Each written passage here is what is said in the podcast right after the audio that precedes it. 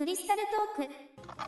はい、穂積昭之です。どうも、スーパーヒーローマニアの伊藤博樹。人は僕を怪獣記憶男と呼びます。はい、えっ、と、おそらく1年ぶりぐらいの配信になったかあと。そうだね、クリスタルトーク。去年の3月だったっけ？あの、前回のが。えっ、と、そうですね、はい。去年の3月なので、まあ、ギリギリ1年じゃないと言っても、まあ、11ヶ月なので、まあ、1年ですね。いやー、なんというか、ついにまた再び時を刻み出したような感じがしてしまうね。うーん。そうですね、えー まあね、大きなきっかけは、この間、まあ、ピータン通信聞いていただいている方々はね、あのこの間、ピータン通信に僕がゲストであのちょっと出させていただいて、それで、まあ、あの穂積君とね、クリスタルトーク久しぶりにやろうかっていう話になって、あとはあの、なんか本当、ツイッターも見てるんだけれど、なんかクリスタルトークね、復活してほしいとか、また何かやりそうで嬉しいっていう声、あのツイートしていただいてる方、結構いらっしゃって、あこれはやらなければならぬと思って、やりたいってなって、まあ、それがきっかけになりました。はい、そうですね、まあ、一応、まあ、ね、数少ないファンのために、まあ、復活したという形で、はい。えーそうだね、ほら、はいあの、ピーター通信聞いてくれた人はわかるかもしれないけど、中澤さんがさ、その3人くらいの人は楽しみにしてる人いるよねってあの言ってたと思うんだけれど、あのね、実際にあのクリスタルトークっていうので検索してみると、そのクリスタルトーク楽しみですとか、復活嬉しいって言ってるあのツイッターの人たちね、本当に3人いた。だから3人リツイートしたあでもそこはなんか、お多くあってほしかったな、せめて。なんか本当にだからそれ当たっちゃったら、本当に3人しか聞いてない番組みたいになっちゃうから、そうそうだね。いや、多分サイレントリスナー的な人がもうあと3倍ぐらいはいると思う。でもそれでも12以下だ。ええ あとはまあねあのじ僕にもねなんかリプライでねあのくださった方がいらっしゃってあのこれ語ってほしいみたいなそういうリクエストというかそういうのもくださってきっとそのクリスタルトークって名前つけてツイートしたい人以外でもいるのは本当にいるとは思うけれどね。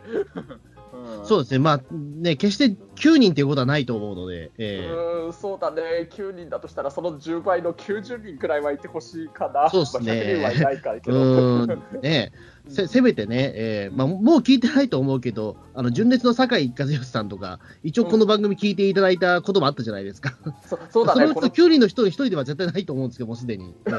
そうだね、うん。まあ、この間ね、あのツイッターでなんか酒井さんから僕にまたなんか直接リプしてくださって、なんかクリスタルトークでも語ったことあるけど、その2007年の4月13日の時の酒井さんがほらクラッシャー和義の撮影中に骨折した時のツイッターでちょっとレポートで書いてっていうなんかねご指示いただいて、それあのツイートしたら純烈ファンの人から結構反響いただいたんだよね。あうんなるほど。あ、でも、うん伊藤さん、でもそういう時にクリスタルトークの宣伝しなきゃ。あのそうだ、うん、そうそう、そこで、あの、ここで聞けますよっていう、もうちょっとそのリアルな当時の心境とか、私の心境とか、このポッドキャストで聞けますよって宣伝したらもっと言ったのに。そうそうそうだね、うん、その辺爪甘いな、まあまあ、あの間に合うかどうかわかんないけれど、またそれのちょっと僕の自分のこの間のツイートのリプみたいな感じで、それ書いてみようかな、うん、でももう結構あれももう2週間ぐらい前のことだから。そうだねちょっとね、今更感がすごくないですか、もう。ええ まああのほら今なんか純烈のね酒井さんたちが純烈ジャーっていう本当に東映がなんか作るねああいう戦隊もののやつなんか映画やってやるみたいなんだけれどあのまあ本当冗談かガチかわかんないけどクラッシャー和義もねなんか同時上映でやろうみたいな話にちょっとなっててね、うん。えそれは本当なんですか、それは？いや期待していい話なのか何ななのか何なのか、ちょっと全然わからないです、それは。そうだね、本当に僕も分かんないけど、ただ周りの本当にあのヒーローやってる関係者の人とかも結構、あの同時上映、クラッシャー和義やってほしいっていうツイートしてくださってる方が何人かいらっしゃるからね。別にだから、なんだろう、そのね、あの純純烈ジャーに酒井さんが白タイツで出りゃ、もうそれでクラッシャー和義じゃないですかね、もう。うん、まあそうそうそうね。このシーンが一つでもあったら、一応クラッシャー和義ってことになるから、うん。まうん。あ、ねえ、ええ。うん、まあ、ただにも酒井さんが白タイツ履けばそれでいいんじゃないですか、もう、どっかのシーンで。そうだよね、うん、まあ、ええ。確かに。それ以外はあんま変わりない気がするから。うえ。えん。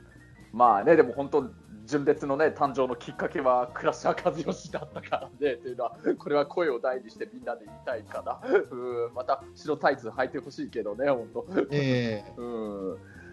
いやいやいやいや、まあそんなとこなんだけど、まあ、去年去年ね、そのクリスタルトーク3月やってから、たその直後くらいに、あのほらコロナ、ね、みんなが苦しんでるコロナウイルスの緊急事態宣言、最初のやつ、4月のやつが出ちゃってね、うーんそれからなぜかクリスタルトークもしばらく時が止まってたような感じになっちゃってたけれど、うん。あーでも、まあちょっとそうなんですよね。あのー実はそのあたりからも、ピータン通信も、うん。まあ、なんだろう、その、ゲーゲの人の第6期が、毎週更新したものが終わったということもあって、うん。一旦そこで置いとこうってことになって、で、うん。それでも1週間に1回っていう配信はなくなったんですよね、結局。あそうなんだよね、今あの、ね。ピータン通信も結構不定期みたいな感じで。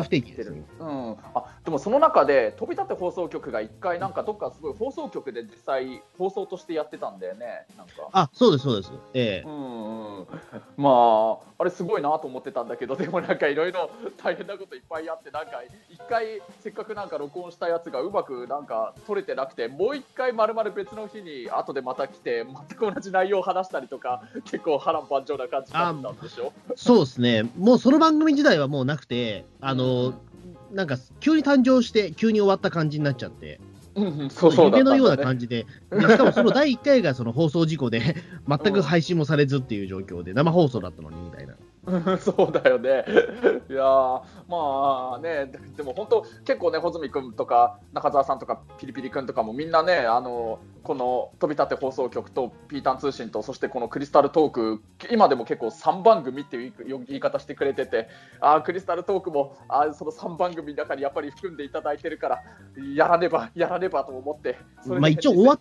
てないですからね、えね、最終回的なのは全くやってないからね。え そうですね。まあでも、ポッドキャストって別にその、なんだろう、最終回的なものを取って終わりっていうことがやっぱないみたいなので、うん。だんだんその、えっ、と、自然消滅っていう形というか、うん、まあでも本当ね、最終回っていうやつややらないでいればね、そうあの何かのきっかけでまたちょっとやろうということにはなるかもしれないからね、うん、まあでも最終回的なのはあえて取ったとしても、その後復活するとき、あの宇宙戦艦ヤマトとかみたいにね、さらばって言いながら復活するとか、そういうのもネタにできるかもしれないけどね。まあそうですね、もう、だから、ま、毎毎回最終回の気持ちでやればいいんじゃないですか、もう。あなるほど、うんまあ、これがねあの、今回が最後だから、だから失敗しないで悔いのないようにってね、やれば、確かにいいかもしれないね。んそうですね、多分それは、多分や、他のポッドキャストも多分ないと思うし、うん。まあ、毎回最終回ってなんだそれ、なんだろう、やったアニメとかあんまないと思うし、そうだよね、そう毎あ、回カブト防具があったか。ああ、そうか、カブト防具ってあの毎回ね、なんていうか、これ最終回ではないんですけど、うん。その毎回、あのなんかその終わりフラグを立てて、うん。で、なんか終わるみたいなのとか、うん。えまあね、それで言うと、例えばあと、なんだろう、銀玉とかもなんか何回も最終回詐欺みたいなのやったりしてたから、終わる終わる詐欺みたいなの。え まあそうですね、うんまあそれ、銀玉ぐらい人気な番組だったらいいんだけど、別にね、クリスタル道具だったら別に、ね、そんなに高くないから、別に、ああ、終わったんだっていう、多分本当に、本当に思われたらそれは悲しいですから。そうだね。うーん。まあでも本当ね、あのこうやってまたやろうかなってなったら結構ね、まあ、ツイッターでクリスタルトークっていうあの検索に引っかかる言葉で入れて書いてくれた人は3人だったけど、でも本当にしっかりやっぱり喜んでくださる方がいらっしゃるのはね、それは本当に間違いないことなんだなっていうのは思って、それは本当に自信になったし嬉しいなって思ったからありがとうございます。はい。はい。うーん。まあね、だから、今日やってるこの本当に11ヶ月、約1年ぶりの復活ね、特にまあ、あのー久しぶりということ自体をテーマみたいなのにしてて、テーマらしいテーマはないんだけれど、まあでも、そうだね、強いて言うなら、去年ね、クリスタルトークの止まってしまって、コロナの流行ってた2020年といえば、一番やっぱり世の中を震撼させて、ね、流行でいっぱいコロナの次くらいに流行ってたのを言うなら、やっぱりコロナの次かどうかは全然あれですけど、まあ、流行っていう意味ではそうなのかな、わからないけど。あのいやコロナ以上にいい意味で流行してたというので言うなら、あれだよね、あの少年少年ジャンプで連載してた鬼滅の刃だよね。うん。ああ、そうですね。ええ。うん。まあ、実際ね、本当のあの穂積君と鬼滅の刃、実は僕もすっごい鬼滅の刃、超ハマってしまってね、あのコミック全巻持ってるのはもちろんだし、あのノベライズしてる小説版のやつも、あのはいはいはい。今のうん、今のところ3巻かな、あのオリジナルストーリー、でも、ええ。あの作者の後藤家小夜春先生がね、あの監修してるその小説のやつも3冊持ってるしあといろんなあのキャラクターファンブックだとかいろんな考察本だとかあとあの穂積君も持ってるのかなあの鬼滅の舞台になってる大正時代のいろんな文化だとかそういうそういうのをなんか紹介するみたいなそういう本とかもね買ったりだとかあえーっとね、うん。その手の本も持ってるんですけど、便乗本みたいなやつです。オフィシャルではないやつですね、いわゆる。まあね、うん、そういうのも買っちゃって。すごいブームが一気にガッときて、うん。そのいろんな出版社があの鬼滅の刃から読み解くなんとかみたいなこととかあ あるよね。やってるじゃないですか。ああいうやつはいくつか持ってますね。うん。オフィシャルかどうかは知らないです。ええ。まあ、あとはね、今度集めようと思ってるのがね、鬼滅の刃ってあの海外でもね、アメリカとかでもやっぱりちょっと人気になってるみたいでね、あのデーモンスレイヤーっていうタイトルで、いわゆる鬼滅の刃の原作の漫画を英語で書かれてる、そう海外版のやつも出てるみたいでね、それあの、1冊1000円くらいしちゃうみたいで、全巻集めるとすると2万円超えちゃうくらいになると思うんだけど、でもちょっと、もういっそのことは英語版のデーモンスレイヤーも全部集めてみちゃおうかなって思ってるくらいの、ちょっとしたマニアになってしまってるんだよ。あでも、それはまあいいかもしれないですね。でも、まあ本当にそこのマニアを目指すのであれば、まあ2万円ぐらいだったら、まあ買う人もいると思いますし、そうだよね、うん、いやもう本当、あのセリフだとか、ね、そういうのを英語ではどういうふうに言われてるのかなっていうのは本当に気になっちゃうからね。うん、そうですね。うんまあ英語、あでもまあどうなんだろう。でも確かにでも英語でも楽しめるもんなのかな。まあた大丈夫か。まあ一応大正時代って結構その複雑な時代じゃないですか、言ってしまうと。うんうん、だよね。一応だからその近代であるっていうことが結構大事な、あの、そのなんていうか大大事だから、結構そのね、海外の人には分からない部分もあるのかなと思う。そうなんだよね、だからこそ、本当、英語ではなんかどういうふうにね、書かれてるのかなとか、まあ、あの全集中の呼吸だとかね、まあ、例えば日輪刀だとか、ああいう専門用語とかもどういうふうに書かれてるんだろうっていうのも思うしね。うんまあ日輪刀とかだったらあれかもしれないですけど、うんあとか、神楽って難しいのかなとか、それって本当にだから日本の文化じゃないですか、あれこそ確。かに、うん、日のあれはどっか神神楽と中訳が必要なのかなみたいな。うん、すごい気になってきちゃってね、うん、まあ、そうですね。なんか中訳とかいろいろあるのかな、そういうのって。うん、そうそう。まあね、それでちょっと鬼滅のことを極めてみようかなと思ってるところで。ああ、それはいいと思いますよ、でも。うんえあの穂積君も「あの鬼滅の刃」原作のコミック23巻全部集めたんだもんね。え全部集めて、えっ、と、そうですね、えっ、と、2021年、でも今年の1月11日に全部読み終わりました。ええあそうなんだね。あ全部1、一つながりだね。んあ、そうですね、なんか、あのーななんていうのかな、うんえっ、と、去年の5月に、えっ、と、出てるやつ全部買ったんですよ、そういえば。あ去年の5月に出て去年の5るやつを月に出てるやつ、その時の期間全部、ああ、コミック、そのまだその時は、うん。えっ、と、20巻ぐらいまで出てたんで、うん、でそこでそうだよね。大人買いして、うん、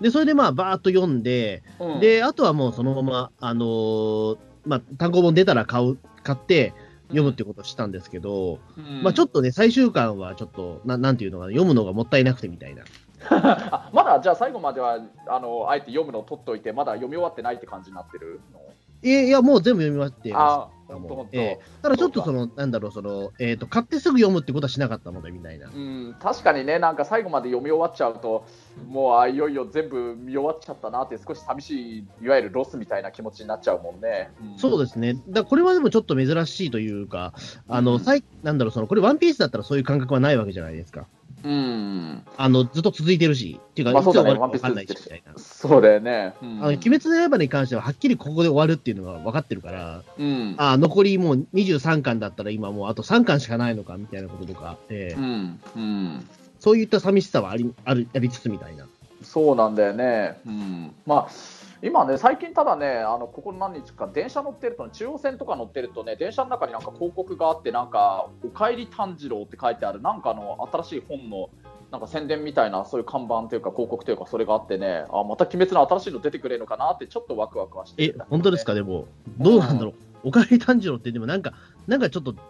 えっと別なイベントとかじゃないの、それは、でも原作じゃないですよね、多分でも。うん。あもうちょっと近くで見とけばよかったな、なんか今もあるかな、中央線のね車内とか、だから JR の電車とか乗ってるとね、多分なんかそういうのあったんだよね、見たんだけど。えうんそっか、うん雲取山ってか、その炭治郎の出身地の雲取山って中央線一本じゃいけないですよね、でも。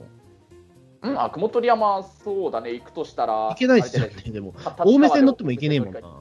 そうだね、奥多摩まで行って、あ、雲取山、昔あの、もちろん鬼滅がまだ影も形もないくらいの、今から12年前くらいに山登りで登ったことあるけれど、あの奥多摩駅からさらに2時間か3時間くらい歩くよ。あ、じゃあもう全然違いますね。ええ。うん、あのーなんだろう、あの、い伊之助の故郷の日の出村だったらちょっといけるかな、ギリギリ。あそうか、日の出村って、そうか、いい今でいうあのあ、日の出町か、日の出町とか。うん。ええ。日の出町はそうだね、あの五日市線乗って、うんまあ、日の出町自体にはなんかあの駅はないけれど、五日市線のどこだったかな、武蔵秋そうそうそうとか、なんかそのあたりで、うん、あっていうか、そうそう、あの日の出町ってちなみに映画館があるからね、行ったことないけど、うん。ああ、そうか、そうか。ええ。うん、僕はあの辺りは、でも本当に、えっ、と、いえっ、と、この前も行ってきましたけどね、ああそそうなんだね、うん。ええ。あそこのあの、えっ、と、えっ、と、武蔵、なんだっけ、武蔵秋るとか、み武蔵御あ嶽神社か。ええ。あ、うん。厳密に言うとあそこは、あの、日の出村では、日の出町の方ではないんですけど、うん。ええ。あの、御嶽っていう、その、青梅線の方の、でもあそこからも本当に、あのー近いぐらいの場所だったりとか、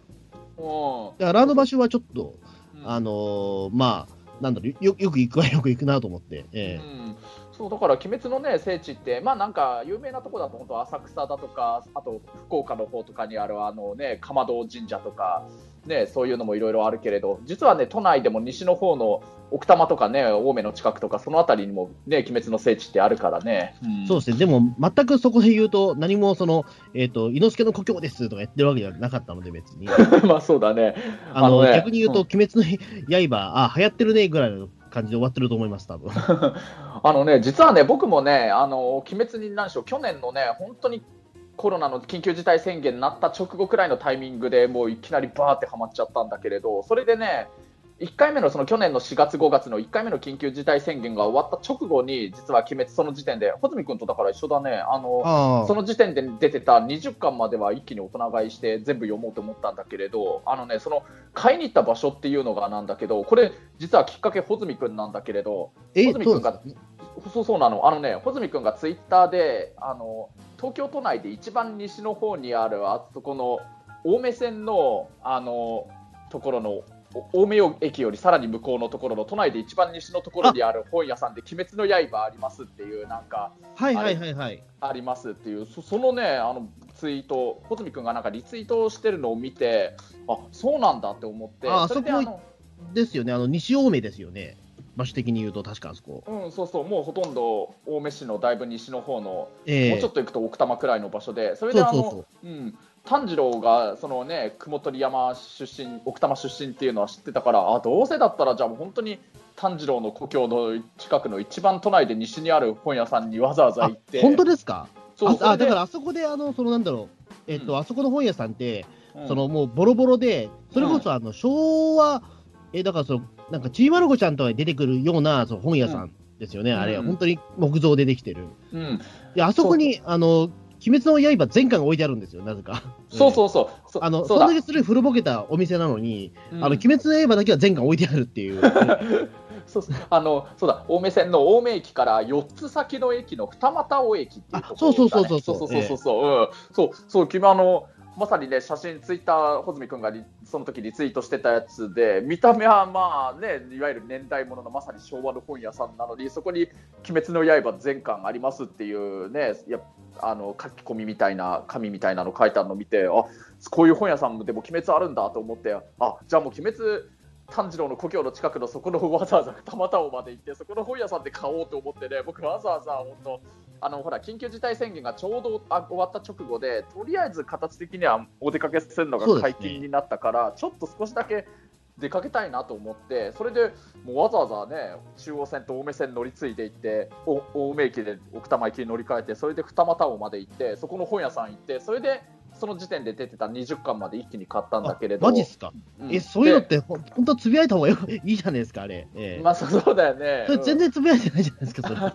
うん。それ結構やった人あんまいないと思います、でもあれ。その話は知っていても、うん。その、あそこの、そのね、東京の一番西にある本屋さん、全鬼滅全巻置いてあるっていう情報は知っていても、買った人って俺見たことないから、うん、そう。そこのねあの本屋さんのやっぱ店員さん店主さんもやっぱりもう本当まあおじいさんの店店主さんなんだけれどもうなんだろう50年くらいもうやってるみたいなこと言ってたかな、それで、まあ、そのおじいさんご自身はやっぱり「鬼滅の刃」正直ほとんど中身は知らないみたいなんだけれど、ただなんかすごいあの今、流行ってるっていうのを聞いて、だからちょっとあの取り寄せてみようかなって思っ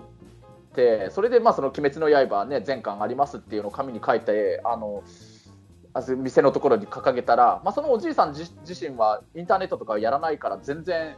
あのそれが話題になってるの気づかなかったらしいんだけど実際その「鬼滅の刃」あるんですねっていうので興味を持ってなんか都内の方とか、まあ、埼玉の方とかからなんかわざわざ買いに来る人が時々いるって言ってたよ、えーうん、すごいですねでもそれは、うん。えー、うん、まあそれでその、まあ、キャラクターのこの漫画の主人公がこの近くのあの奥多摩の雲取山が出身で結構ここもそのファンの人にとっての聖地の近くなんですって一応説明したらね、そうなんだ、全然知らなかったけど、そうなのかってちょっと驚いてたみたい。まあそうですよね、確かに。えーねえ、やっぱだからその、うん、ねえ、聖地的なもので言うと、まあ、例えばガルパンとか、そのね、うんうん、まあ、あるけど、うん、ねまあ、そういったものとはちょっと全然違うね、その、えっ、ー、と、じその本当の聖地の方ではあんまり、あの、ねまあ、うん盛り上が盛り上げ方がわからないっていう感じだと思うんですけど、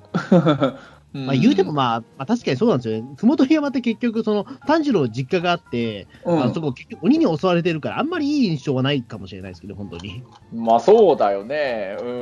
うん、そこでなんかね、あの町おこしすると言っても、本当に鬼が現れた場所ってことになっちゃうから、まあそうだよね。ちょっとそれはねっていう、一家惨殺された場所ってなっちゃう。と、それはそれでね、盛り上げ方難しいなというのはありますけど。うん、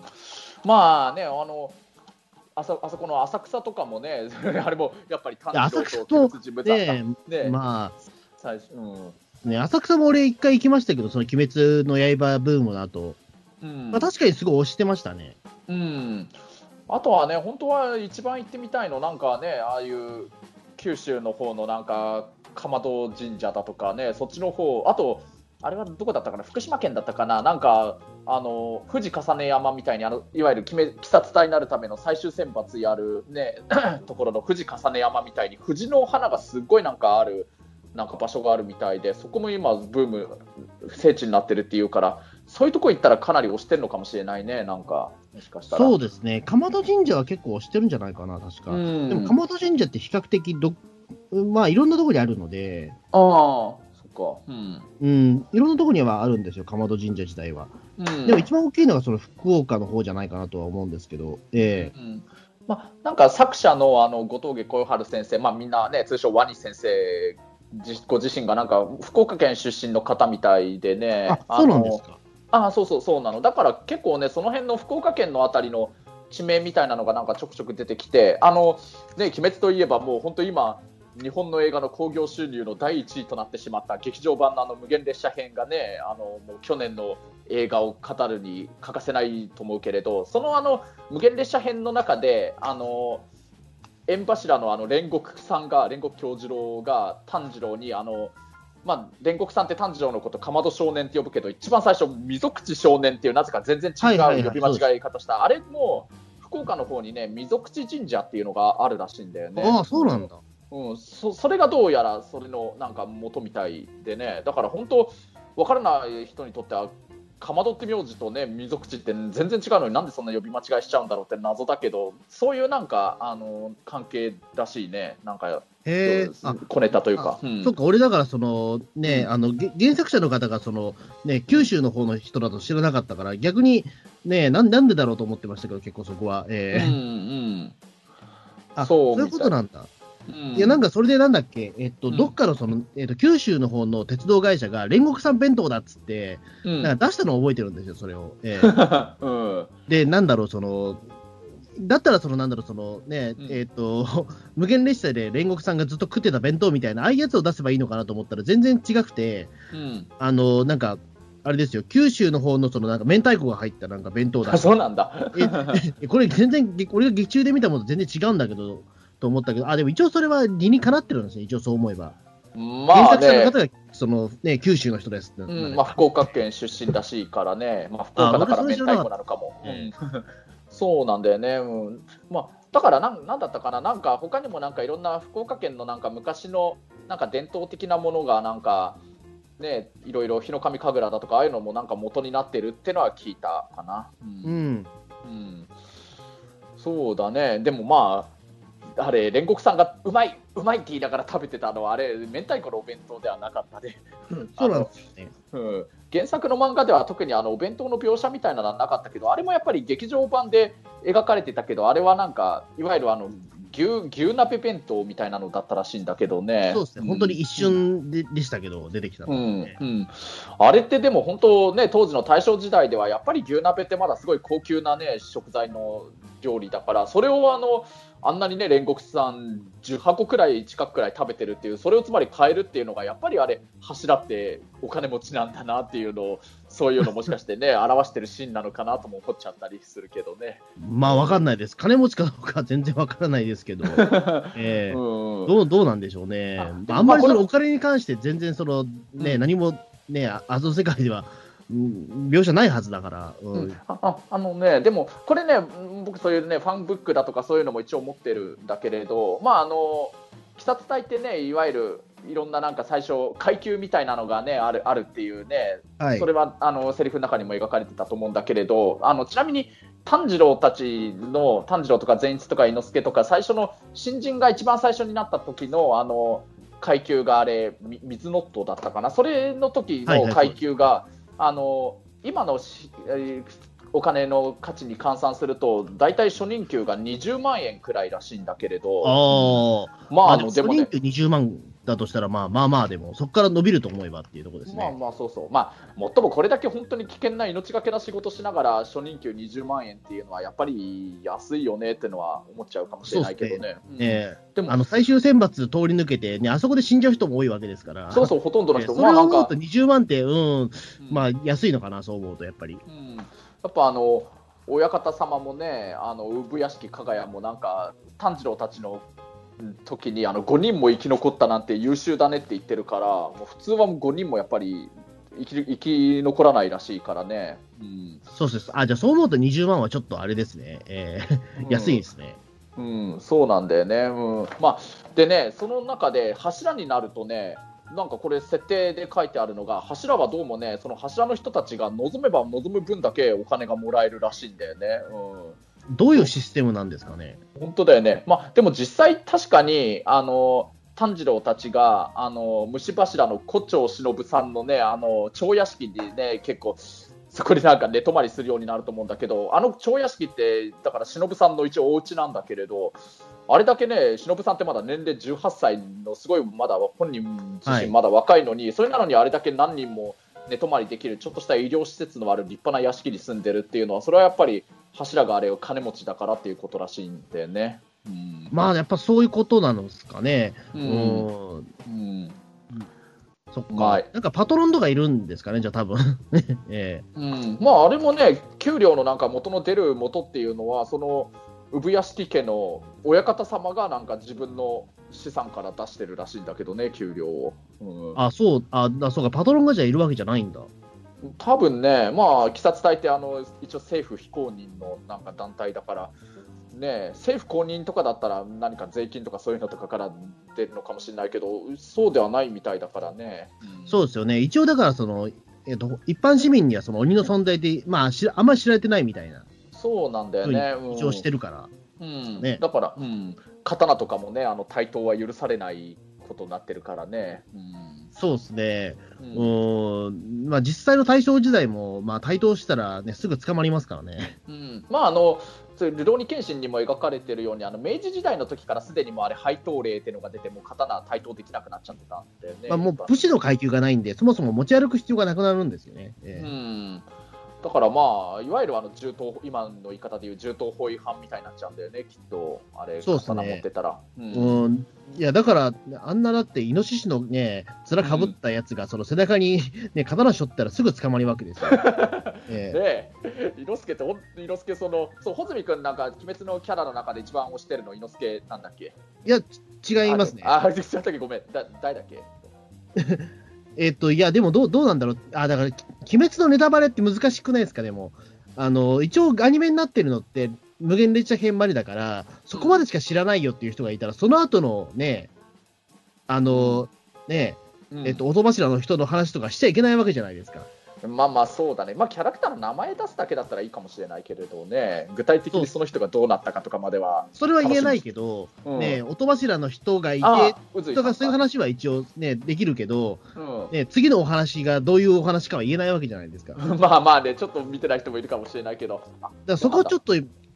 あの、ネタバレの具合が難しいなと思ってて、別に我々はもう最終巻まで知ってるからどうなるか分かるわけじゃないですか。うん、でもそれをネタバレしていいかどうかとかは。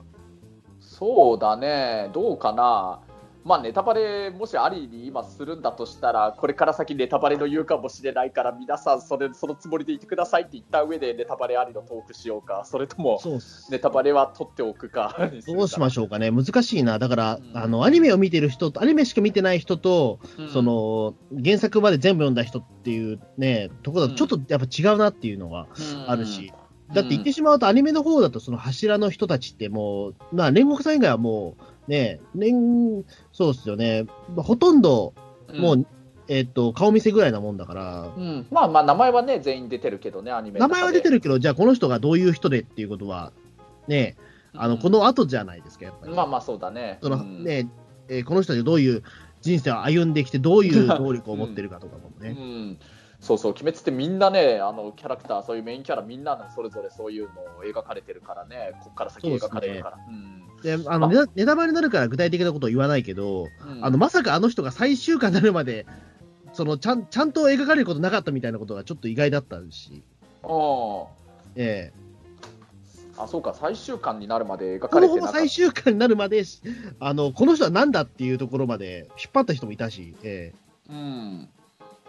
あそうあそうだね。そうか、ええ。はい。うん。えうん、こいつは何なんだろう結局っていう、なんかすごい雰囲気はあるんだけどみたいな。ええ。うん。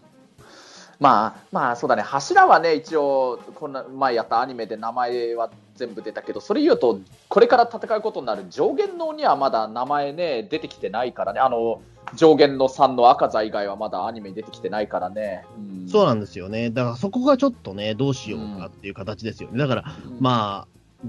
そうですね、上限の3以外のね、えっ、と、そうですね、鬼、その上限は出せないですからね。うん、まあ一応ね無限列車の中にシルエットだけは出てるけどまだ名前は出てきてないからね。うー。ちょっとまだ取っといた方がいいのかなそうですね。だからまあ、やっぱり、なんだろう、今だったら、そのね、無限列車編までなのかな。いや、でもそれでも例えばあれじゃないですか。無限列車編の、その、ネタバレも、無限にはできないわけですよ。まだ上映中だから。そうだよね、ね上映中、今そねう、今、2度目の緊急事態宣言になっちゃってるから、僕、行くのをちょっと今、自粛してるけれど、本当、これからね、あのまあ、普通のやつ最初に見に行って、IMAX 版その後見に行ったけれど、これからあの 4DX 版とかも本当見に行きたいと思ってるから、あと何回か行くよ。ええうんいや、だからその、な、ななんていうのかな。ええうんだからな、泣いたっていう人はめちゃめちゃ多いわけじゃないですか。でもなんで泣いたかっていうことに関しては言え、言え、言えないわけじゃないですか。まあね、本当に知らない人。っていうか、それ言うと僕、今さっき上限のさんが出名前出しちゃうの自体がそれネタバレになっちゃうかもしれないな。でもまあ、いずちょっと言い訳になっちゃうけど、でも、上限の3はポスター出てるからいいんじゃないそうそう、ポですか？ス。ター出てるからいいよね。ああれがね、あの、心を燃やせって言いながら煉獄さんと向かい合ってるあの鬼が赤座だからね。そうですね。で、あのーな、なんだろう、そのね、えっ、と、まあ、そうです他の鬼ももう一匹出てきますけど、まあ、それに関しては、まあ、その、どうや、ななったかは言わないです、みたいな。ああ、そうだね。うん。まあね、本来一番最初のね、メインヴィランみたいに描かれてたのは、あっちの方のね、加減の1の方だったわけだからね。どうだったかは、ね言えないかな。うん。うん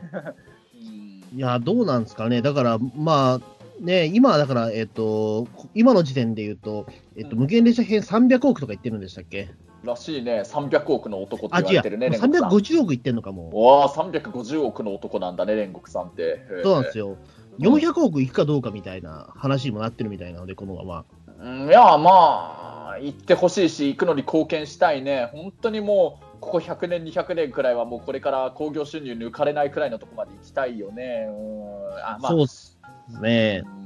まあでも、このままでも本当にね、うんなったら、でもほんな、なんだろう、えっ、と、全部、鬼滅の刃が、うんあの、独占する世の中にもなるかもしれないし。うん、まあ実際なんか、あのーコミックの漫画のなんか売上ランキングで1位から10位くらいまで鬼滅のコミックが独占した時とかあったみたいだからね。そうですね。うん。うん。だからまあど、まあだからこの先ね、えっ、と、続編がいつになるか全然わかんないですけど、えー。うん、そうそう、アニメね、なんかちょっといろいろあまりにもヒットしすぎちゃったがゆえに、ちょっといろいろややこしいことになってるらしいからね、ネットえどどういうことですすか？なんかえーっと、まあなんか、まあ当然、鬼滅、これからね、無限列車の方の先の、まあこれからね、柱がどんどん出てきて、上限の鬼たちと戦っていく続きを、やっぱりアニメ化ね、したいっていうのは、みんな、ファンの人みんな思ってると思うんだけれど、もともと、鬼滅のテレビアニメの第1期って、東京 MX でやってたけれど、はいそ。れをね、あのいろいろ再編集して総集編をあれ、フジテレビで放送したら、すごいまあ視聴率よよかった、高視聴率取ったから、だからなんか、第2期をまず放送局をそもそもどこでやるのかっていうのが話になってて、うん、もうここまで来ちゃったら、もうまた MX にはもう戻れないんじゃないかってことで、フジテレビでやるんじゃないかっていう話になってるみたいなんだけれど、あまあ、これ、ごめんね、僕あの、ネットニュースで書いてあったことの知識で言ってるわけだけれど、ごめん。まあでもその噂も全然ありますからね。うん、で、フジテレビでやるとした場合なんだけど、あこれだからネットニュースにもう載ってることだから、あのそういうの読んで、ある程度、鬼滅に興味ある好きな人はっていうね、これみんな知ってることだと思うんだけど、こここまではじゃあ、ね、ネタバレじゃないってことにさせてもらいたいかな。あのね、はい。無限列車の無限列車編のこの次って、まあ、穂積君はもちろん分かると思うんだけど炭治郎たちがあの鬼がなんかいるって言われてるあの吉原の遊郭にね潜入するってはいはいいう話が描かれるわけなんだけれど、うん、で吉原の遊郭っていわいわば今でいうねいわゆるソソープランド街なわけなんだけれどつまり言ってしまうと風俗店に炭治郎たちが潜入するっていうことになるわけだけれどまあはい。それ自体がね、少年ジャンプの少年誌で、そういう吉原の遊郭を描くの自体が、当時、僕、漫画で読んでる時からなかなかやるなって思いながら読んでたけれど、つまりそういう、いわばその風俗街に潜入していく話を、地上波のテレビの子供も見るテレビアニメとしてに、あの、放送できるのかどうかっていうのが、まずちょっとややこしいことになってるみたいで、で、その後、それの、吉原遊郭になんか潜入する話が終わった後に今度はあの炭治郎があの炭治郎たちのあの日輪刀を作ってるあの刀鍛冶の人たちの里に今度行く話になってくんだけど、この刀鍛冶編っていうのがねあのもう炭治郎以上のやっぱり人気者になってる善逸と伊之助が出てこないんだよねこれそうそうそう。そうそうそうなんだよね結で構思い切ったなと思いましたけどね、そう思い切ったんだよねあの時うんええそうそう。まあね、やっぱ鬼滅って、まあ、主人公の炭治郎ももちろん人気あるけれど、禰豆子、ヒロインの禰豆子も人気あるけど、やっぱりそれ以上の人気者になっちゃったのが善逸と伊之助だから、その2人が出てこないっていうのことに関して、結構、スポンサーとかなんかいろいろそういうテレビサイドがちょっとなんか難色示してるみたいで、かといって、じゃあ無理やりにでもなんか善逸と伊之助をオリジナルストーリーみたいな感じで登場させたらそれもそれで原作ファンの人たちが怒るんじゃないかっていうことで結構今ねあの集英社だとかあのアニプレックスだとかまあ、作者のワニ先生たちでなんか結構ななんか話し合いでああだこうだなっちゃってるみたいでなかなか先進めないらしいんだよね。あまあまあ、うん。どうなんですかね、意外と僕に関しては、それはでも、なんだろう、遊遊郭の問題は、えーっと、まあ、深夜だったらいけんのかなとも思うし、うん、まあまあね深夜でね、うん。その、仮に次の放送局、フジテレビだとしても、うん。まあ深夜ならギリいけんのかな、みたいなところとか、ええうん、そうだと思うんだよね。あのうん、うん。まあ、とりあえずね、次、第2期、時間帯としてはね、別にそんなゴールデンタイムではやらなくていいと思うから、深夜でやって、それでまたね、あのそのうち総集編か何かをまたゴールデンタイムでやれば、あ、でもそれダメか、でもそれ、吉原って時点でそれもできないかもしれないけど。でもほらうん、ええっと、一応地上波でやってる時って、その MX で放送したものって、ちょっと総集編みたいな形にしてじゃないですか。うん、で、ああいう形でちょっとそのね、いやばいシーンはそこでカットすることが一応できるからみたいな。うん、のもまあね。一、応できるし、うん。まあ、なんだろう、でも吉原って意外と、その、なんだろう、昔あったその文化だってことで、全然ね、まあ今でもありますけど、吉原って地名は全然、えうんうん。ーで、具体的に何があるとかいうことも一応分かってはいるけど、うん。まあ意外と問題にならないのかなとか、えうん。あ、そうそう遊郭って言っとけば、なんだろう、ごまかせるのかもしれないし。うん、まあ別にね、本当にね、言うてもやっぱり少年ジャンプの少年漫画なわけだから、そういう生々しい、そういう性的なシーンはないわけだからね、実吉原、この作中に。うん、だからその吉原とかその遊郭って何ぞやみたいな話が出てきたときにちょっとまずいかっていうことだけど、まあ、別にそんなんではないのかなみたいな、そんな問題はないのかもしれないし、うん、まあそう思いたいけれどね。うん。であと多分そのね、その伊之助とね、善逸が出てこないのも、まあ、意外と俺は大丈夫な気がするんですよ。うん、あのそれ以上に、あのなんだろう、あのそれに匹敵するいいキャラがたくさん出てくるから。そうそう、実際そうだよ、本当にあのある柱の人たちが大活躍するしね、まあ、その彼らの戦う相手の鬼もまたいい意味で本当に嫌なやつらばかりで、いや、本当に俺、逆に俺、戦う鬼のやつらも俺好きだからね、嫌なやつすぎて。あ本当ですか、うん。俺、一匹ちょっときついなっていうのはありましたけど、ええ。うん、いや、実際本当になんか下道ばかりだなと思っちゃうけどね、この上限のやつら、本当に。うん。いやいやいや、まあでも本当ね、あのなんというか、あの善一と猪之助がいなくても、でもそれ以上にね、ちょっとある柱の彼がすごいかっこいいと思うしね、本当に、うん、すごい、あのあと本当その刀鍛冶の人たちのね、そういう活躍もあるしね、うん、そうそう、見どころは絶対あると思うよね、本当に。うん、まあ、うんそうですね、だからなんとなく僕のその原作全部読んだ感じで言うと、うん。やっぱ巻を重ねるごとにやっぱ面白くなってくるので、そうだよね、本当そう思う。あのまあ、最初、ね、鬼滅ってなんかなかなか当然ね、これだけなんかブームになってるからってんで、なんかちょっと見てみようって人もいるにはいるみたいなんだけど、あの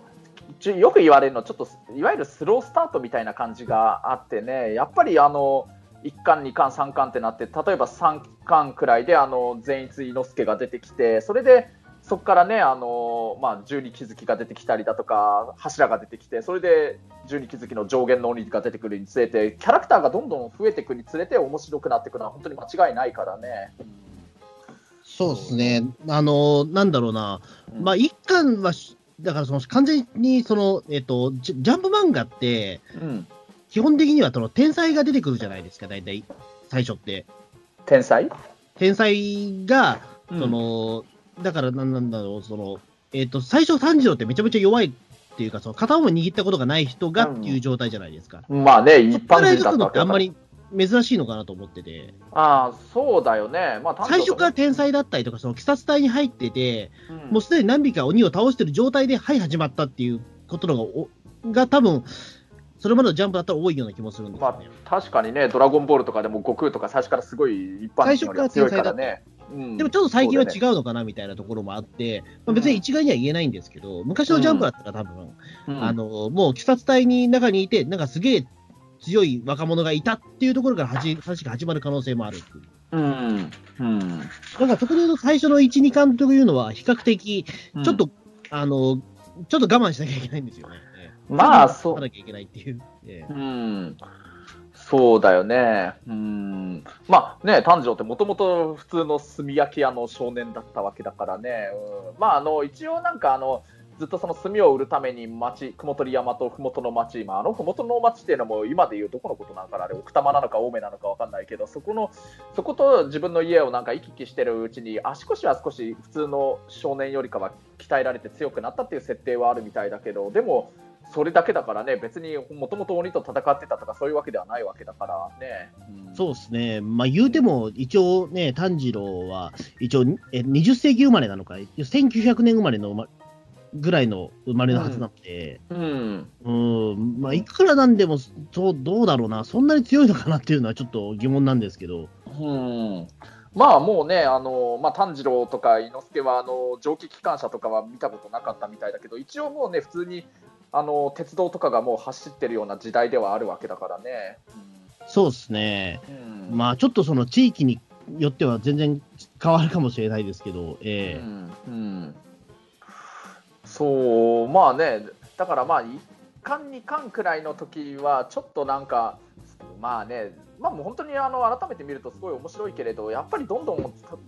た楽しくなっていくのは、やっぱり善逸が出てきて、伊之助が出てきて、まあ、十二気づきと戦い出したりだとか、そのあたりくらいのとこかなとは僕も思うけれどね。うんそうですね。だから、あの、猪之助が出てから、やっぱ変わってくるんですけどね、すごい。うん。あの、なんていうかな、基本的に、だから、その、えっ、と、た炭治郎自体が、うんその、基本的に受け身のキャラクターだが、なので、うん。あの、だからそこで無理やり突っ走っていく猪之助がいたら、全然ね、うん。あの、そこでちょっと、あ、ノリ変わったなって感じはしたんですよ、すごい。ああ、ねえ。うん。まあなんか本当あの、まあこれアニメとかでもももちろん描かれてるけれど、あの、ナタグモ山ね、入っていくとことかもなんか、炭治郎一人だけだとなんかすごいね、炭治郎自身もすごい怖かったみたいだけど、猪之助がね、もうすごいちょっとつ盲信って一緒に来てくれて、あの、ありがとう、猪之助のおかげで、あの、俺も、うんあの山に入ることができたよみたいにお礼を言って、それで猪之助がほわほわするシーンとかもあったりするからね。えうん、そうだね、うん、だからもう本当、だからもうね、もうちょっとだから、えっと、まあやっぱりだからちょっと最初、あれ、ちょっと意外とと思った人は、でももうちょっと見続けると、だいぶ面白くなってくるので。うん、そうだね、本当はあの、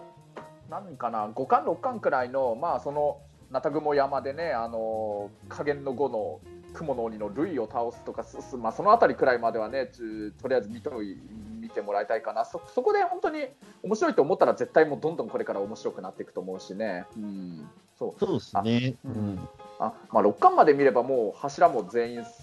顔見せするからね。一応顔見せはするから、まあ、ん全然それは大丈夫だと思うし、まあ、うん一応、ナタグの山までは、まあそうですね、もうネタバレ OK ってことになってると思いますけど、今はもう。うん、もうね、散々テレビアニメでね、やったしね。まあ、それはもう、あのネタバレなんだよっていう人はもう見ないのが悪いっていうことだと思 そうそうそうだよねそれはもそれはもう、ええだってこれ、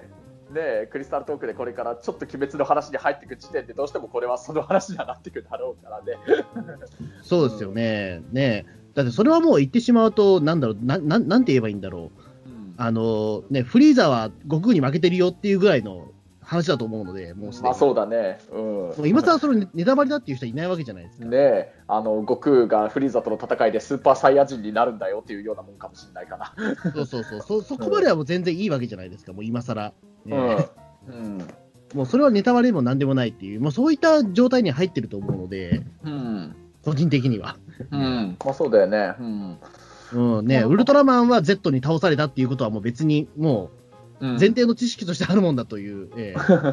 ことで言いますのでっていう。うん、もう本当そうだよね。うん。えまあ本当これコミックで言うなら本当1巻から6巻までがそのテレビアニメでねいわゆる放送されたやつのとこで描かれてるとこで7巻と8巻がいわゆる大ヒットした無限列車編のところでまだ9巻から先9巻から最終巻の23巻まではまだアニメ化してないんだけれどうーん。まあね僕としてはやっぱりその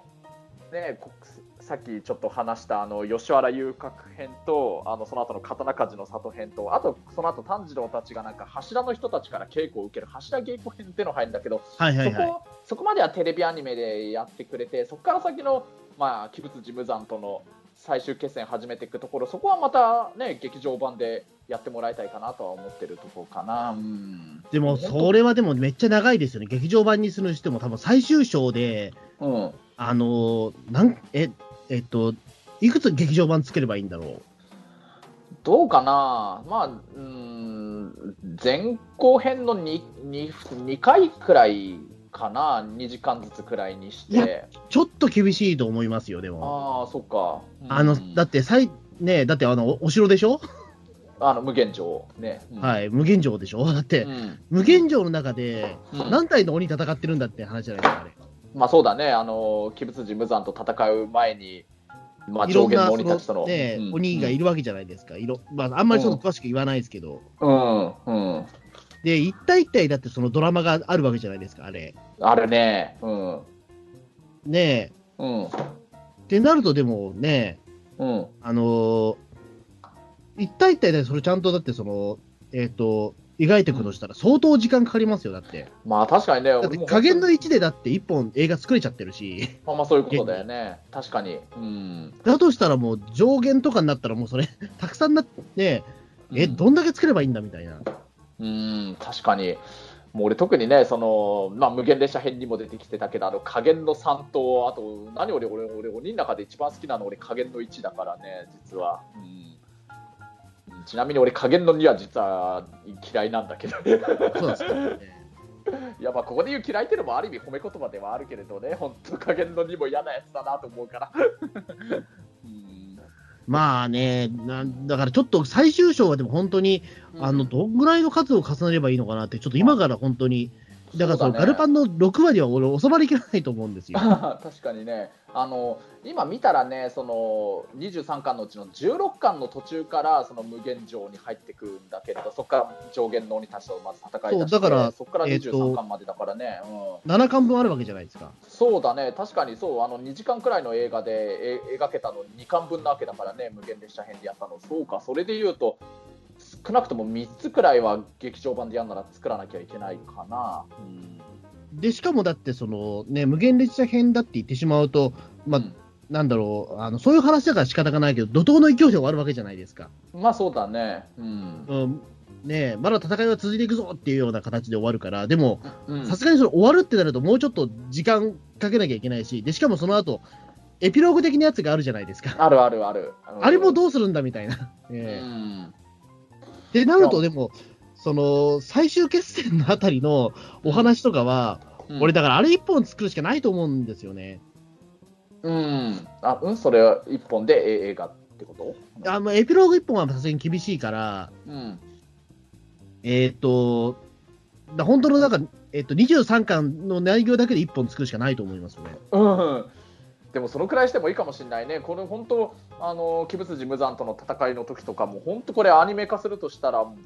原作の漫画で読んでてもすごい迫力あるの。これがね、あの、UFO テーブルのあの美しい大迫力のアニメーションにするってなると、まあ、それもすごい楽しみだけれど、アニメーターの人たちはすごい仕事量になるだろうなってのは思っちゃうしね。いや、だから、完結は俺多分もう10年後は俺覚悟してますけど、10 10年先とかはもうさすがに、えまあでもね、10まだ10年くらい鬼滅を楽しみにできるっていうのは、それは幸せなことかもしれないけどね。え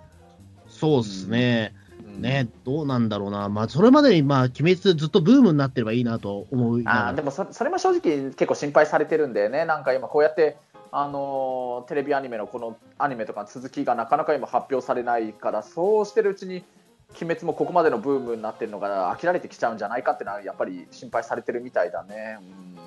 そうですね。やっぱりだから、その最終章を作る作ると言って、なかなかそのね、まあ、エヴァンゲリオンとかちょっと話は別なのかもしれないですけど、うん。うーん、いなんだろう、一応だからその、えっ、と、エヴァンゲリオンはその、なんだ、新しく作ってもそのラストわかんないから、うん。ね、あの、うんその期待が持てるかもしれないけど、うんえっと、鬼滅の場合はオチ分かってるからあ、まあそうだね、原作読めば最後どういう風になるのかは、ストーリーとしては知ってるからね。そうですね。だとしたらもうアニメでどれだけ表現してくれるかっていうとこの一点の興味しかないから、うんちょっと厳しいのかもしれないですけどね。まあそうだね、本当に。うん。うんまあ、だってあれはどう考えてもね、あのー別なエンディングを作ることできないじゃないですか。そうだね、それもう、鬼滅はもう最後までとにかくあの原作に忠実でいてほしいなとは思うよね。うん、ちょっと変えちゃったりとかね、うん。ね途中で炭治郎し、ね、死亡をふら、ね、死亡してなんかそれのね、話が分岐していくっていうのはおかしいから、おかしいね。うん。うん、それはおかしいからな。うん。そうそうそう。うん。だからら、そこで言うと、アニメでどう表現してくるかっていうことしか実は、ちょっと、んなんだろう、その、ない、ないから、ちょっと厳しいのかなっていうのは確かに思ってて。うん。いやー、本当ね、どういう風になっていくのか気になるね。いやー、もう本当、もうね、最後までどうどんな形であれ、アニメ化してほしいのは間違いないけどね、うん。本当、本当いろいろ難しくなっちゃってるらしいからね、いろんな問題で。うん。まあそうですね、やっぱり。うん。ええいやー、どうなんでしょう。まあ一番いいのは、だから今やってるセーラームーンの映画みたいに、うん。あの、前編の、今だからあれなんですよ、そのセーラームーンの映画前後編やってて、うん。前編が、えっと、上映された1ヶ月後に後編で、今ちょうど後編が、ええうん。用意してます。うん。ああいう形でなんか連続してやってくれたらいいんですけど、ええ。ああ、それでもいいよね、いいけれどね。うん。3ヶ月連続とか、ええ。であそうだね、うん。3ヶ月くらいしたら、もう次のくらいのがいいのかな。3ヶ月、4ヶ月連続で、うん、無限上全部やってくれるとかでも、うん、そしたらいい。んですけどちょっと、うん。どうなんだろうな。うん。うん。まあでもね、うん。結構その一気に連続でみたいになるとなると完成するまではちょっと時間かかっちゃうかもしれないけれどね。まあね、まあ、ね、セーラームーンもね、やっぱり僕見た時ちょっとガラガラだったので、あまあ、しょうがないんですけど、あえーうん。なかなか今、この、ね、緊急事態宣言中でもあるから、うん。うん。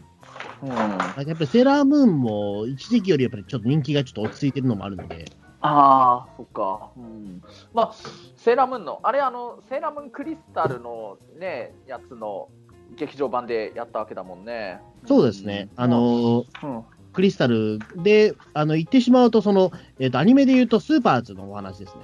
ああ、そうか。うん、あの、ペガサスの話ですよね。うん。なんかさすあれも、クリスタルが最初にあのテレビでやったのって、でももう何年も前だもんね。もう10年近くくらい前になっちゃうかな、早いもんで。あ、そうですよ。うんえっ、とね、うん2013年とか14年ですよ。ああ、そうだよね。だから、8年、9年くらいで劇場版になったわけだから、結構今やっぱり、なんなんというか、そういうアニメの映画版作るのって、時間かかっちゃうのかもね。やっぱ、エヴァン、エヴァの新劇場版にしてもそうだけれど。うんそうですね。一応でも、セーラームーンの場合は、その、クリスタル、セセーラームーンクリスタルは、うん。えっ、と、その、アニ90年代のアニメでいうと、この無印が最初に、まあ、12話作られて、うん。その後一応 R にの話が12話作られて、うん。スーパーの話が12話作られてるんですよ。うん。で、それであの、えっ、と、次のスーパーズに当たる話がいつ作られるのかなと思ったら劇場版で前後編でやるああ、なるほどね。うん。えうん。という感じだったので。うん。ああの、の、だそれで作るのに確か4年ぐらいかかってんじゃないかな。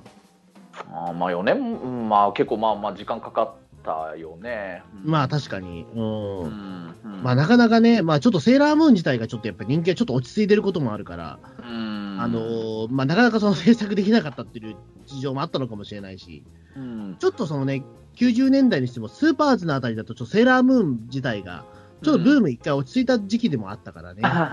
まあね、あのちょっと僕もいろいろ事情です事情があって、その頃のセーラームーンってちょっと見てなかったからね、あの無印とかあるとか見てたんだけれどね。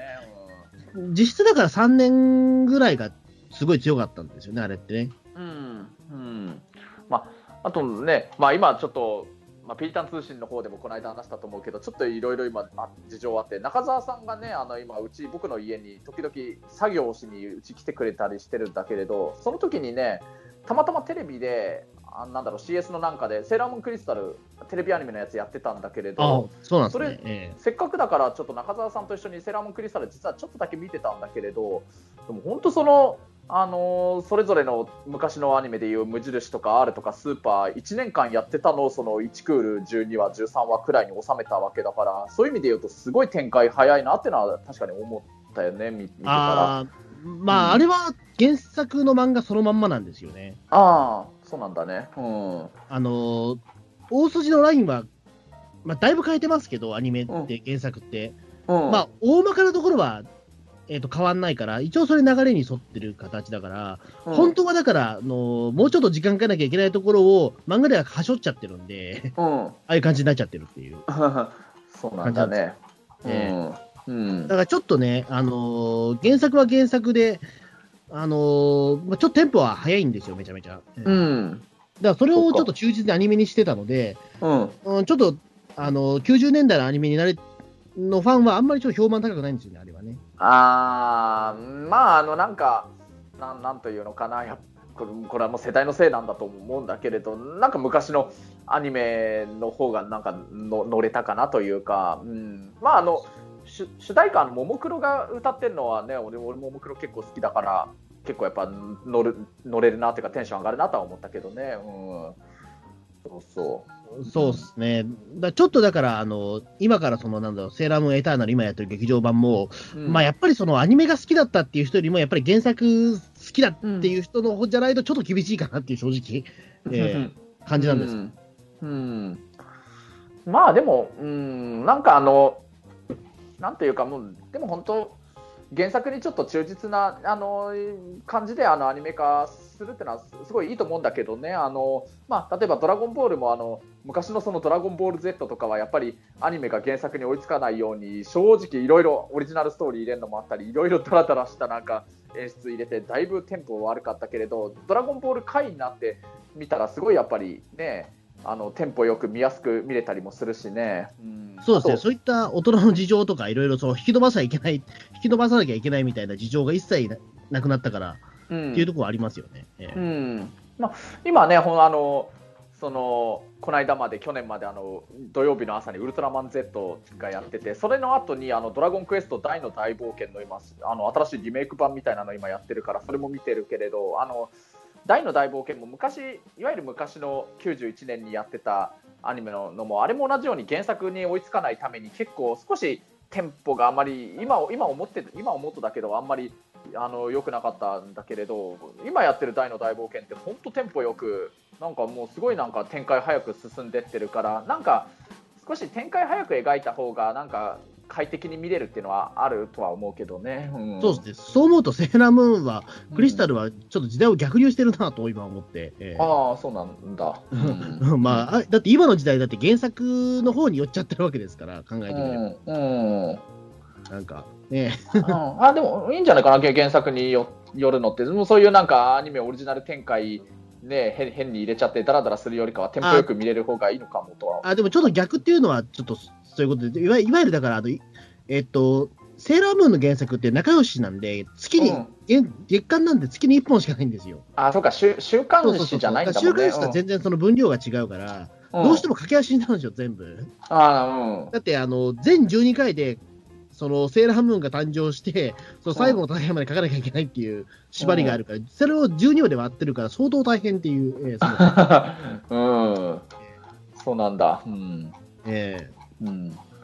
あ、でも、なんか、セーラームーンクリスタル、ちょっとなんか、今度改めてじっくり見た見たくなってきちゃうかもね。まあ、あの、一応、最初の無印の第1期でね、言うと、1クールで見れるわけだもんね、12話で。そうですね。えー、うん、うん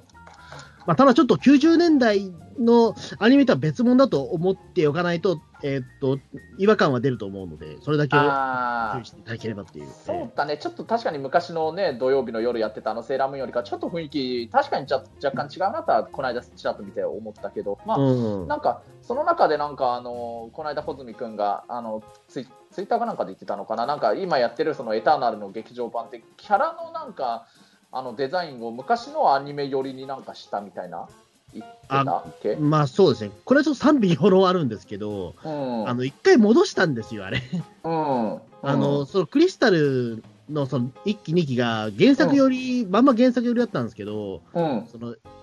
絵が、そのセーラームーンの絵とか、うん、竹内直子先生の原作、竹内直子タッチなんですけど、その第3期からいきなりまたそのアニメ画に戻したんですよ。ああ、そうなんだね。うん。そう。うん、ちょっとそこでね、中途半端なことになっちゃってて、実を言うと。ああ、まあ、ね、いわゆるあの第3期って昔のアニメでいうスーパーのところになって、まあ、その第1期、第2期の続編、続きなわけだもんね。ええー、それ だから、まあ、つまり、あのうさぎたち、セーラームーンたち、ね、第3期のセーラームーンたちも第1期や第2期のセーラームーンと同一人物なわけなのに、ちょっとそういう意味で言うと、ちょっと見た目が少し変わっちゃったって感じになるんでね。で、ね、でさらに、あのえっ、ー、と、エターナルになってくると、その今やってる劇場版のエターナルになってくると、うん、そもそも作画監督が、うん、そのセーラームーンの第1期、2期の作画監督の人がやってるんですよ。あ、そうなんだね。うん、だからもう完全に、えーと、90年代のアニメのまんまリメイクって形になっちゃって絵柄に関してはね。うん、まあ、昔のちょっとなんか、あえっ、ー、と、もうクリスタの最初の頃の雰囲気とかも全部なくなったなと思って。えー、うんなんだろう、やっぱりその昔の90年代のそのアニメのファンの人たちにもまた来てもらおうみたいなそういう狙いもあってなのかな、やっぱりオリジナルの,、ね、あの作画のスタッフさんが入るっていうのは、やっぱり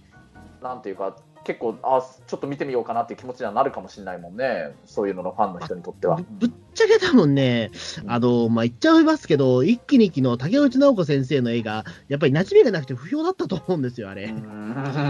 単に。だから3期で、じゃあ、戻す、アニメ柄に戻そうということで戻しただけだと思うんですよ、本当に。なんか、うん、竹内直子先生はどう思ってるのかがね、ちょっと気になっちゃうとこだよね、そういうの。そうっすね。んいや、でも竹内直子先生の絵は、あれはあれですごく魅力的だから、ただそれはうんアニメとはまた別の絵柄だから、うん、うん、いや、それはそれで良かったと思うんですよ。別にその原作そのままやるっていうのは。ただ、セーラームーンっていうタイトルに対して、その、ファンが求めてるものがこれ原作じゃなかったってだけなんで、ああ、ねえ、うん、そう、うんう。ん、うん。例えばじゃあそれ、じゃあ今からじゃあなんだろう、その、えもっと別な例えで言うと、ムーミンとかじゃないですか、多分。あ、違あう、ムーミンじゃなくてあれか、ガンバの冒険か。頑張る冒険？ガンバの冒険あるじゃないですか、そのね。有名なアニメもあるし、原作もあるじゃないですか、冒険説っていう。で、うん。あの原作のそのガンバの冒険の小説って、うん。あのリアルなネズミなんですよ、全部。ああ、そうなんだよでね、じゃあ、ガンバの冒険リメイクしますって言ったときに、そう、リアルなネズミがガンと出てきたら、それはそれでおかしいじゃないかう。ん。ということですよね。えーうん。それは人まあね。選ぶだろうっていう。えーうん。まあ、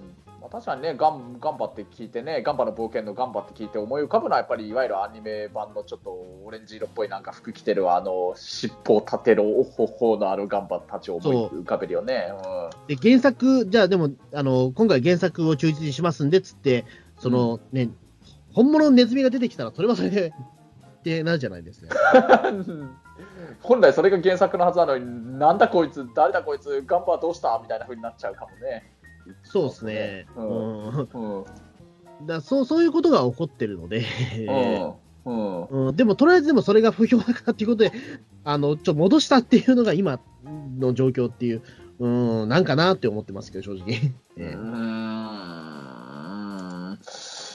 まあね、でも本当、まあ、もうこのコロナのせいっていうのももちろんあるのかもしれないけどね、ああのね、本来、90年代を代表するアニメの一つと言ってもいい、セーラームーンのね、あのリメイクの新劇場版がね、やってるのに、そのガラガラってのなんかちょっと、ちょっと寂しくなっちゃうよね、そうですねね、エヴァンゲリオンは人が入りそうだっていうことで、延期してあれてるのにいいと思って。えああ、そう、それ、そう、そうか、そうだよね。これなんか、あの、今なんかあれの予告編の動画が出てきて、あのゴゴジラ VS コングもそうだけど、言ってしまうと、あのそういう期待されてる作品は延期するけれど、あ正直、あんまり期待されてないのは、そんな延期しないでやっちゃうみたいなのがあるのかな、やっぱ。うん、まあ、それはあると思いますね、やっぱりね。うえん、そっか。うん。ーねうん。だなんでしょうね、確かに。うん。まあ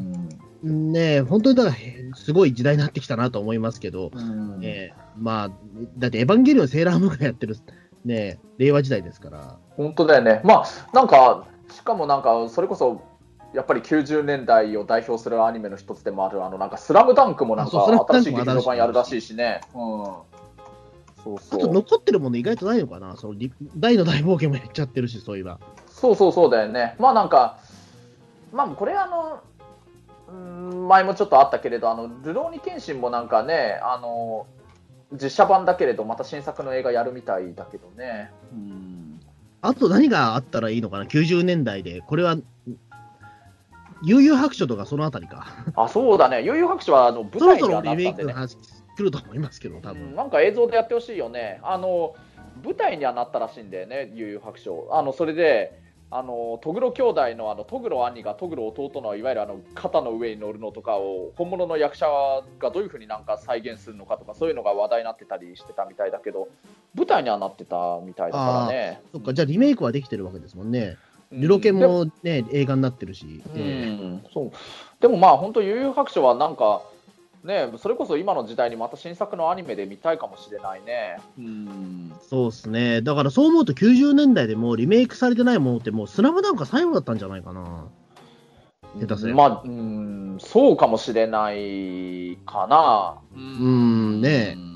あの僕のあと個人的に好きだったので言うなら例えばやっぱりどうしてもこれジャンプの漫画がほとんどになっちゃうけどあの地獄先生ヌーベイがねあの地獄先生ヌーベイネオっていうのでなんかお大人向けの成人誌の方のジャンプでね最近あの復活してやってたりしてるんだけれどあれをアニメ化してほしいなって思ってでもヌーベイはでもあれじゃないですか、実写映画になったじゃん。え実写ドラマになったじゃないですか。実写ドラマにはなったけれどね、うん、でも今あのヌーベイのあの続編のその漫画のやつを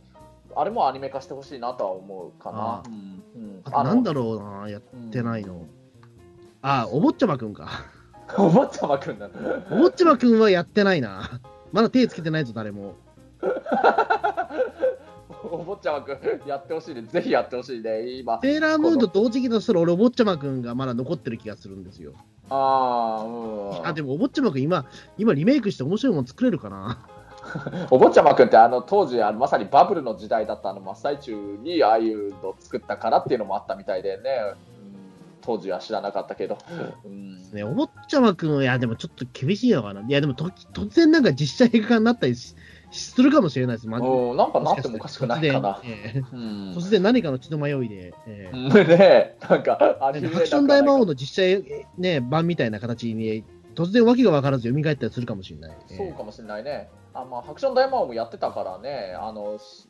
リメイクというか、あ違う、あれ続編のアニメのやつで、うんね、ええ。この間。うん。えーそうだね、あとなんだろうな、あの、セーラームーンの前番組の金魚注意報とかもなんかやったらちょっと嬉しいかな。あ、金魚注意報はでも、なんか、うなんか話出てそうだな、本当に。ええ。うん。なんか本当やっぱりなんかこういうアニバーサリーの何周年とかそういうのってなんかそういうリメイクの作りやすいきっかけにはできたりするからね。だから本当今90年91年くらいの作品って今年30周年になるからね。うん。だから本当結構さっきから名前出してるやつとかってまさにその時代にやってるものだからねみんな、うん。そうですね。もうだからね、逆に言うと、できてないものを探すのが難しいぐらいになっちゃってますから。うええん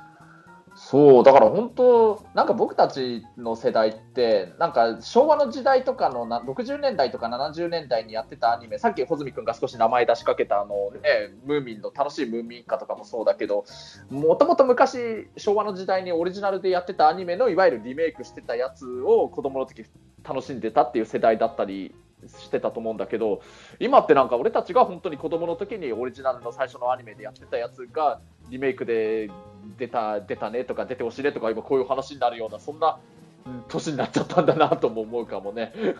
そうですね。ううんん、ねう、ん逆に景気がいいのかもしれないですけどね、今ね。ええうん あの、だって80年代後半のリメイク、ね、ラッシュとか思うとね、うんうん、逆に今は景気がいいんじゃないかと錯覚するぐらいなんですけど。ああねまあ、80年代後半のあそれこそバブルとかの時代の時に結構リメイクとかあったんだよね。なんかあのーふ藤子不二雄作品のなんかねリメイクとか結構いろいろあったもんね。そうですお化けの九ね。太郎とか、うん母とかもそうだったのかな。まああと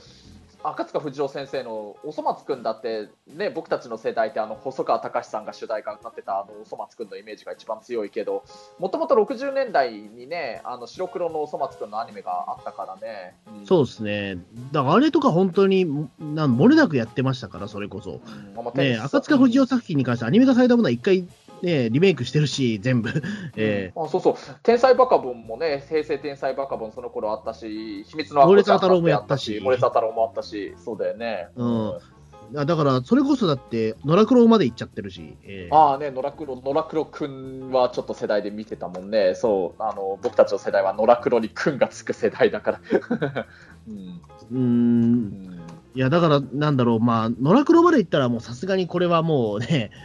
あとあるものってななんだろうみたいなことになっちゃうけど、えうん。ね今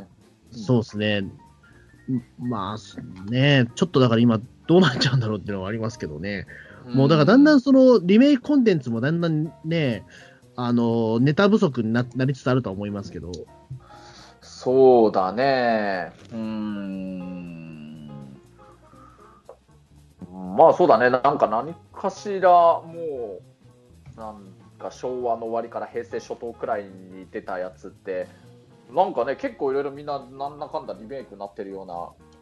気してくるね、なんだか。うん。うん うん。ね、そうですね。うん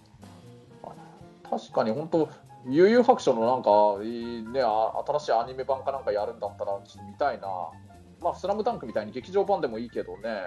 うん、なんか、ハンターハンターがなぜか1回ね、1回やり直すというか、そういう形で2回アニメ化してたりするんだけど、誘白はいわゆる土曜日のあの6時半にフジテレビでやってたあの悠々白書1回だけだもんね、あテレビアニメは。うん、うんそうだね。なんか、最初、鬼滅の刃の話をしてたところから一気にこういうセーラームーンからの話にねちょっと違う、違うジャンルの話になっちゃいましたけど。ええでもまあこういう話やっぱ面白いね、なんか。えうんまあ今はね、何気におそ松さんの第3期今やってるから、それももちろん見てるけれどね。うんえそうですね、もう、ね、おそ松さんだっては、必ず2クールやってくるから、そうだよね。もう相当な話数を積んでますからね、今今やもう。ええまあまあね、今やってるやつ見終わったら、もうあの3クール分、あそうか、だって1年半分くらいの1年半分になるわけだがから、あだからその、え昭和の時のおそ松君と変わらなくなるのか、そろそろ。あそうなんだね、すごいね。うんだってあのね僕たちの世代のいわゆるあのおそ松くんのね細川隆さんの主題歌のあのおそ松くんはあれ1年くらいだったもんね放送期間。いや、えっと、2年弱だったと思うんですよ。2年弱。80あでも何話とかだったと思うんですよね、確か。ああじゃあでもうんそろそろそのとそのおそ松くんの話数に追いついて追い越すくらいの勢いになってるかな。うん、そうですね。うん。多分そうじゃないかな、でもどう どうなんでしょうね。うん。うん。しかもね、おそ松さん、何気に劇場版1個やってたしね、うん、そうそう。えっ、そうと、あ、松そう、君は86話ですね、88, 88年版、やっぱり。あ、80そうそう、88年版、86話。86話か、うん、だから、あともう4期までいったら超えちゃいますね。ここまで来たら、なんかもうやってほしいな、本当に。うん、いや、だから、あの、なんだ筋肉マンが結局、なんですかね、あの、最初のそのジャンプで連載していた、えっ、と、筋肉マンがもうとっくにその、筋肉マン2世の方が単行本超えちゃってて、みたいな。ああね、まあえ。まあでも、筋肉マン、いわゆる昔のその筋肉すぐるが主人公の昔の筋肉マン、今、新作で、今、どんどんまた新しいあの単行本も出てきてるんだよね。あ、そうか、筋肉マン、穂積君の方がきっと詳しいと思うけど。えでも、それもさ、でも結局、その、えっ、と、オリジナル筋肉マンが40何巻とかなんですけど、うんそっからだって、えっ、と、また60巻重ねちゃったんで、新しいやつで。うんもうなんか、リメイクした方が長くなっちゃったんですよ、全部。筋肉マンって。2世も、とっくにその、えっ、と、79年から始まったあの原作をとっくに超えてるしみたいな、えーあしかもリメイクをはリメイクというか、その続編を作り始めたら、それももう超えちゃってるしみたいな、うん うん、うんなんじゃこりゃっていう感じですけどね。えねえ。うん。まあでも本当なんかね、この筋肉マンみたいに昔ね、もう原作が完結した漫画が突然なんかまた続編やりだすとかでも、それはそれで面白いかもしれないけどね。ー えいやまあ、もっともそれでね、よくジャンプやりがちなの、それでだらだらストーリー長くししすぎちゃってあの、あそこで終わらせておけば名作だったのにみたいな作品もいっぱいあったりするから、そこはちょっと難しいかもしれないけどね。うんーえーそうですねう。ん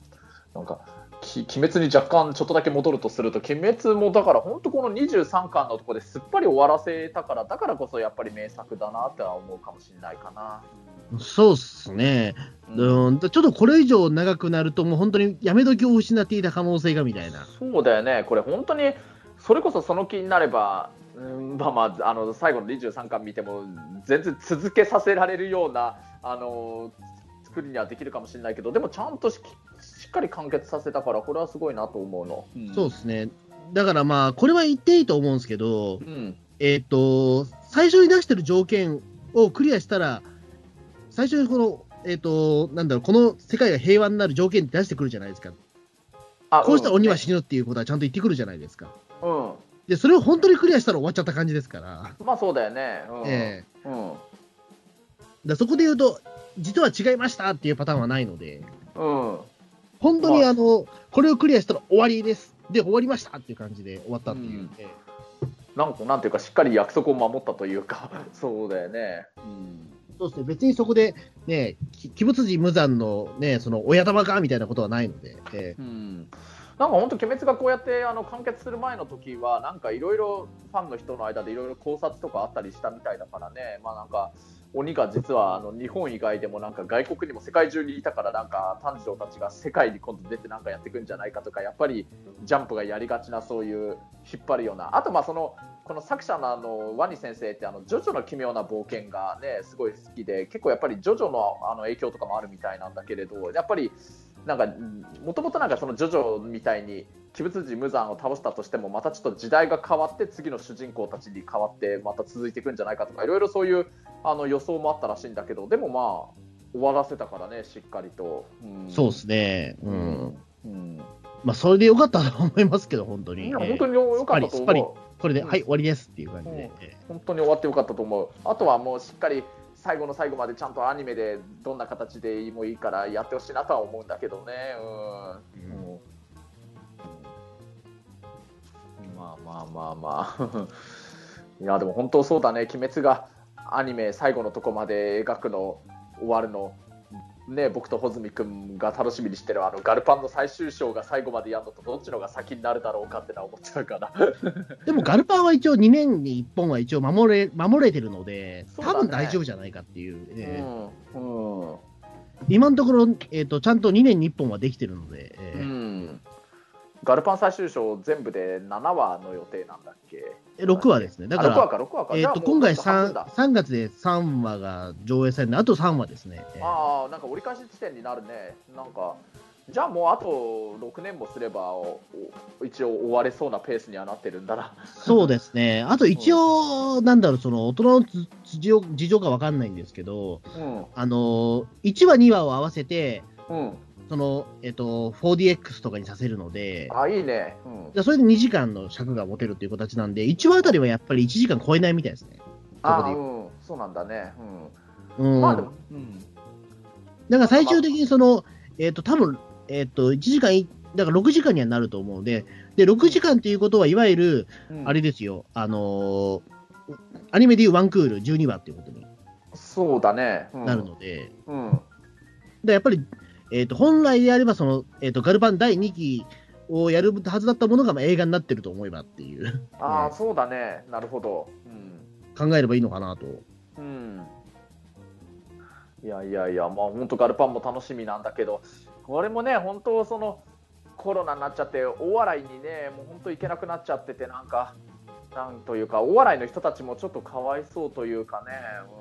うん、きっとガルパンファンの人たちが来なくなっちゃって、いろいろ今、きつい思いしてるのかなって、いろいろ心配にはなっちゃうかあなあ、だからあれ、クラウドファンディング俺、ありましたよ、大笑いの。あそうなんだ、あ俺もやろうやろ町のクラウドファンディング。ええで、それで、あの、なんだろう、その、えっ、と、いくらかそれ払うと、その商品券がついてくるっていううんのやってもらいましたよ、俺。ええあ。そうか。あ俺もクラウドファンディングしようかな。今今もややってるかな。いや、もう終わりました。ああ、そっか、しまったな。申し訳なかった。ちょっとごめん、忘れてたというか、気づいてなかったというか、そりゃ、お笑いのために何かしたいと思っちゃうよね、いけない分。うん。そうですね。で、その大笑いの、その、なんだ、商品券のそのクラウドファンディングが非常によくできてたというか、よくできてたっても変なんですけど、非常に効果があったということで、なんか表彰されたらしいですよ、あれ。あ、そうなんだね。うん、えうん。うわーねえ、本当なんか、コロナが本当に収束して、またちょっと遠くにお出かけできそうな感じになったら、どこ行きたいかって、やっぱりお笑いまた行きたくなっちゃうね、なんか。えそうですね。